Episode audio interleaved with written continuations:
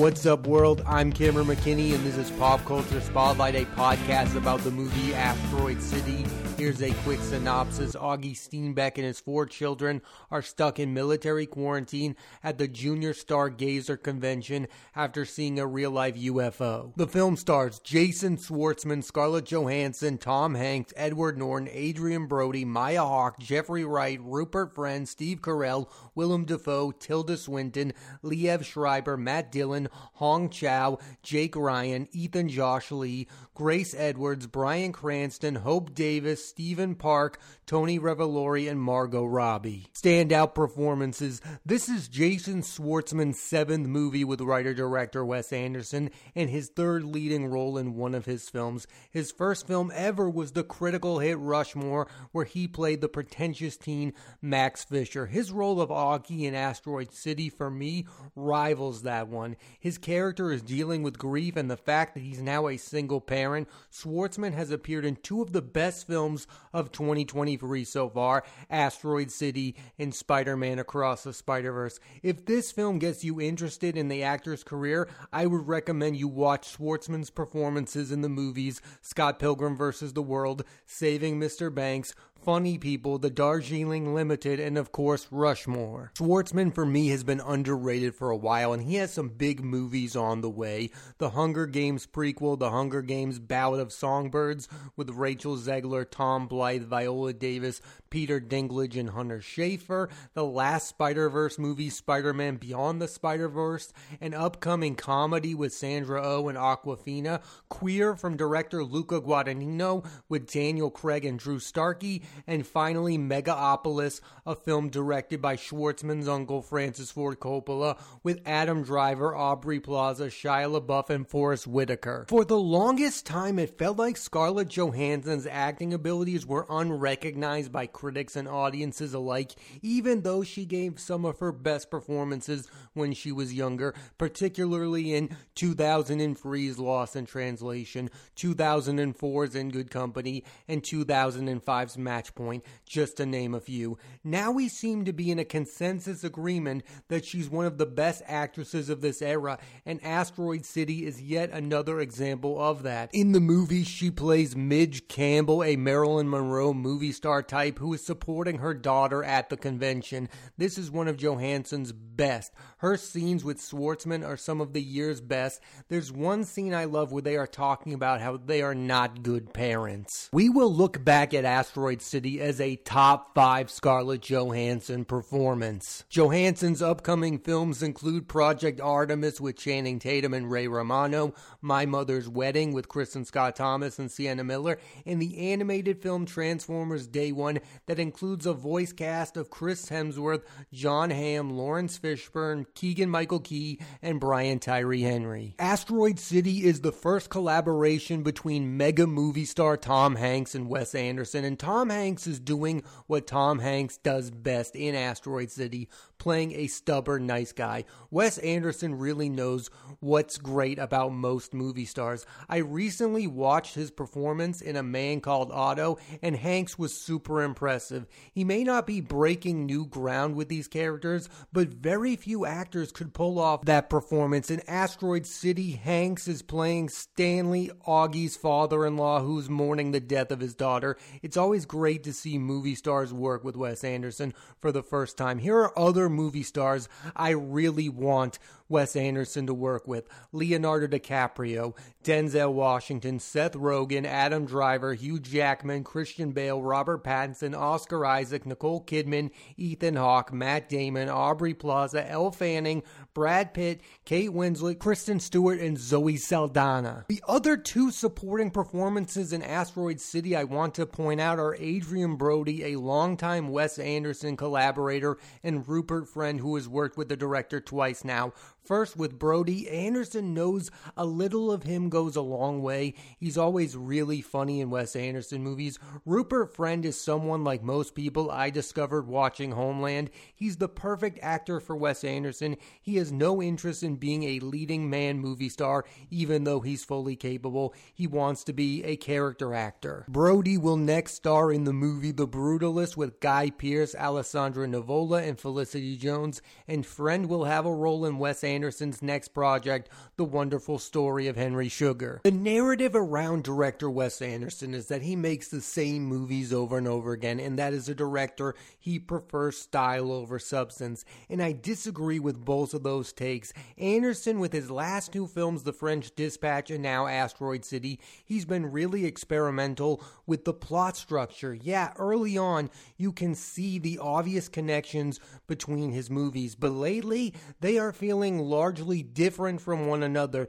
in the best way possible. And in response to the style over substance claim, Anderson's one of the only directors nowadays that makes movies that are both funny and heartfelt. Another way Wes Anderson is evolving is he's becoming more prolific as he goes. He's making more films at a faster rate. From 2009 to 2014, he made three films Fantastic Mr. Fox, Moonrise Kingdom, and The Grand Budapest Hotel. His last two films have come out in less than two years apart. He's got a movie in the can, The Wonderful Story of Henry Sugar, starring Benedict Cumberbatch, Dev Patel, Ralph Fiennes, Richard Ayoade, and Rupert Friend coming to Netflix, and is going to shoot a movie starring Benicio del Toro. There's a real chance we get four Wes Anderson movies in less than three years, and I'm all for it. I would love a Wes Anderson movie every year. I did want to talk about the science fiction element of Asteroid City, but it's really subtle and really grounded. Anderson also uses the movie to comment on the craft of directing, writing, and acting. It's very meta, and they might confuse you and turn you off, but for me, it's Anderson nodding to the audience. He respects you, he knows that you understand the craft of movie making. Oscar chances Jason Schwartzman should be in the conversation for Best Leading Actor in the nominations, and Scarlett Johansson should get her third Oscar nom. She has a way better chance than Schwartzman in the end. I hope both get nominated. Anderson himself has been nominated for numerous Oscars, but he has yet to win. He, I think Wes Anderson is due to win for one of his screenplays. I would love for that to be Asteroid City. I do believe it's one of the best written movies of the year. But sadly, it does feel like the Academy is beginning to ignore Wes Anderson movies. The French Dispatch was nominated for zero Oscars. Jeffrey Wright definitely should have been nominated for Best Supporting Actor for his performance in that movie. And you might be thinking to yourself, it's because Wes Anderson has become a niche thing, but he really hasn't. I mean, Asteroid City had the biggest opening at the box office for any of his movies ever. He is as popular as ever, yet critics are now going against him. I don't understand it. I think Asteroid City is up there with his other movies. And so, where exactly does Asteroid City stack up against Anderson's other films? Here's my ranking of his filmography. Number 11, The Life Aquatic with Steve Zissou. A strange, ambitious movie I admire, but it feels too self indulgent. It's one of the times I felt like Anderson was forcing a movie to fit into his mold. I like everything that involves Bill Murray and Owen Wilson in this movie. I think Cate Blanchett is very good in this movie. This movie just feels like too much. This is his one movie where the selling point is the look of his movie, and that's not what I'm here for. I'm not here for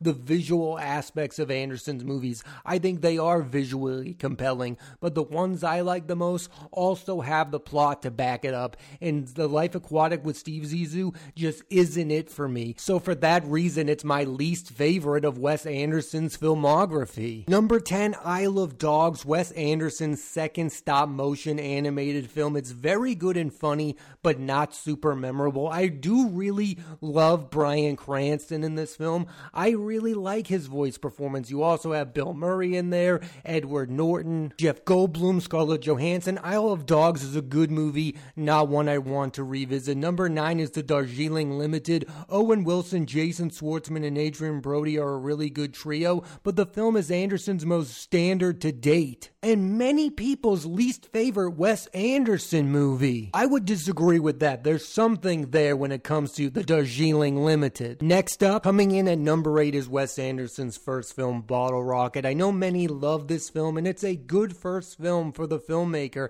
I see it as a great showcase for the Wilson brothers, Owen and Luke, and not much more. It's a good movie, don't get me wrong, but I think it's the one of his movies I look at and I go, there's a lot of directors who could have made that film. I don't think at at that point Wes Anderson had found his signature voice. Number seven, The French Dispatch. This one is a mismatch of stories with great performances from Jeffrey Wright, Adrien Brody, and Benicio del Toro. I really enjoyed the back and forth between black and white and color. I just think there were some of the stories that I didn't really like. I wish there was more Owen Wilson in this movie in particular. Overall, it's a really good movie, not a great one. The sixth best Wes Anderson movie is Moonrise Kingdom. The performance I love the most in this film comes from Edward Norton. He's hilarious as a scoutmaster who's in over his head. I don't love this film as many fans of Anderson's do. Number five, this is where I put Asteroid City. It has everything in it I like about Anderson's movies. It's filled with stars giving good performances, and it's got two of the best performances in Anderson's films with Jason Schwartzman and Scarlett Johansson. This movie may grow in stature over time, in my estimation. Coming in at number four is Rushmore, the movie that revived the career of Bill Murray and gave us Jason Schwartzman. This film has the best dialogue of any of Anderson's film, and one of his best female characters, Mrs. Cross, played by Olivia Williams. This is the movie where Wes Anderson found himself, not Bottle Rocket. This is the movie where Wes Anderson became Wes Anderson. Number three, The Grand Budapest Hotel. This features Ralph Fiennes giving a career best performance that should have gotten him an Oscar nomination, and it's got the most exciting plot in a Wes Anderson movie. I would also say it's his best looking film. I also love the Jude Law parts in the beginning of the film. A lot of people give this movie credit for reviving Wes Anderson's career, and I kind of agree with that to a certain aspect. I think this movie proved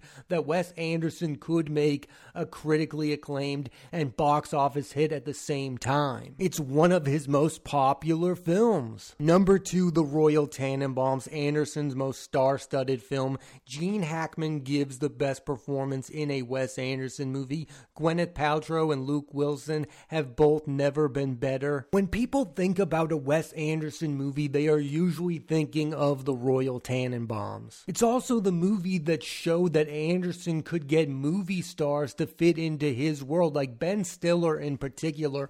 Ben Stiller was at the height of being Ben Stiller in this movie. He was one of the biggest movie stars in the world, yet he perfectly fits into Wes Anderson's oeuvre in The Royal Tenenbaums. He's one of the best parts of the movie. He has that great scene at the end of the film with Gene Hackman. It also has to be said that Danny Glover is fantastic in this movie during his scenes with Anjelica Huston. Coming in at number one, the best Wes Anderson movie to date, The Fantastic Mr. Fox. Maybe it's because it's the first Wes Anderson movie I saw. It's my favorite. It's one of the best animated films of all time. I love the voice performances of George Clooney and Meryl Streep. It's the best adaptation of a Roald Dahl book. Anderson has really proven he's one of those rare directors that can make high quality films for kids. I mean, could you imagine Wes Anderson making a movie for Pixar? I think it would end up being one of the studio's best. I would love for Wes Anderson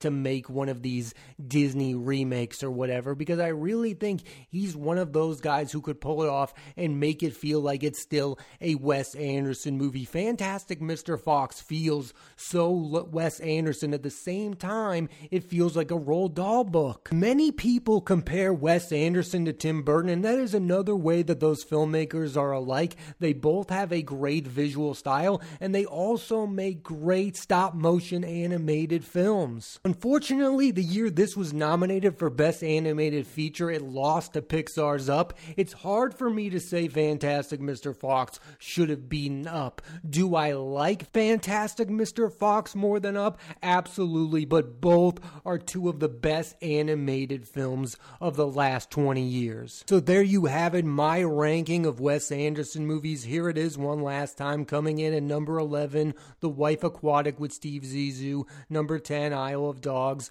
Number 9, The Darjeeling Limited. Number 8, Bottle Rocket. Number 7, The French Dispatch. Number 6, Moonrise Kingdom. Number 5, Asteroid City. Number 4, Rushmore. Number 3, The Grand Budapest Hotel. Number 2, The Royal Tenenbaums. And coming in at number 1, Fantastic Mr. Fox. And what's great about Anderson is he's yet to make a bad movie, so you could argue that many films on that list should be be higher or lower than where they are. It depends on what kind of Wes Anderson you're in the mood for. He's one of my favorite directors, and I truly believe he is a singular voice. I don't believe that you can copy his style like the TikTokers would have you believe. I think there really only is one Wes Anderson. And I believe he's one of the few directors that people go see movies for. I do believe a studio should give Wes Anderson a boatload of money to make whatever movie he wants to make. Now, it's said that he failed with that. The Royal Tenenbaums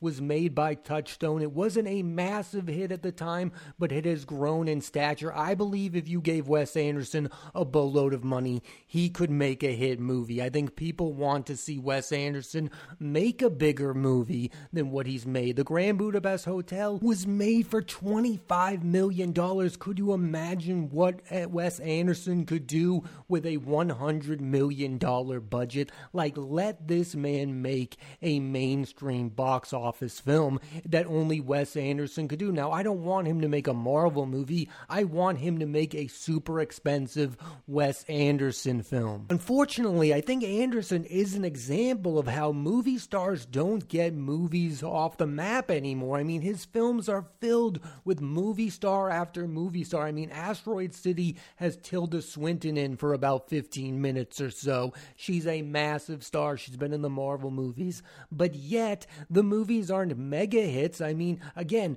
the Asteroid City made the most money a Wes Anderson movie has ever made in its opening weekend, but it's far from being a film that's going to end up making a hundred million dollars, it will probably be somewhere between that 60 to 80 million dollar range. I also think it's worth mentioning that Wes Anderson is only 54 years old, yet he's already made 11 films and he's got more on the way. I don't yet think we've seen the best of Wes Anderson, and that's really exciting because he's somebody who knows what to do with movie stars. He has a signature style, he has a staple of actors that he works with over and over again. I, for one, want to see him make a movie where Owen Wilson is the lead of it again. I want to see Luke Wilson in his movies. There are also actors who had a small part in Asteroid City who I would love to see play a bigger role in one of his future movies. Steve Carell, in particular. I love Steve Carell as a dramatic actor in Foxcatcher. I would love to see him be the lead of a Wes Anderson movie. That's what's really interesting about Anderson is he gets these mega movie stars to pop in for five minutes and you want to see more of them. And because it's Wes Anderson, there is a chance that he brings them back and gives them a bigger role. And there are those great movie stars that only worked with Anderson one time. You have Gene Hackman. I mean, that's one of my favorite Gene Hackman performances in The Royal Tenenbaums, but he only worked with Anderson once. Ben Stiller only worked with Anderson once. Gwyneth Paltrow only worked with Wes Anderson once. I'm really interested to see if Tom Hanks becomes a Wes Anderson regular. Margot Robbie has one scene in this movie. Will she show up in a future Wes Anderson movie? That's something to think about when you watch Wes Anderson movies. You want to see these movie stars work with him again and again and again because I think the longer a person works with Wes Anderson, the better they are in his movies. Jason Schwartzman is a perfect example of that. Along with Edward Norton, Willem Dafoe, Adrien Brody, the list goes on and on and on. It's greedy for me to say, but I want every big movie star to get the chance to work with Wes Anderson because I just think he realizes what makes that individual a movie star in the first place. And Asteroid City is a perfect example of that. He knows what makes Scarlett Johansson Scarlett Johansson. He knows what makes Tom Hanks Tom Hanks. And he understands Jason Schwartzman better than any director working today. It's always great to talk about Anderson's past, but the future is also really bright, and Asteroid City proves that Anderson is still at the top of his game. Thanks for listening to Pop Culture Spotlight. I'm Cameron McKinney, and there'll be a new episode of the podcast every Thursday on Apple Podcasts and Spotify. I highly, highly recommend you check out Asteroid City. Next week on the podcast, I'm talking about the movie Indiana Jones and the Dial of Destiny, starring Harrison Ford and Phoebe Waller Bridge, written and directed by James Mangold. So tune into that and please rate, review, and subscribe.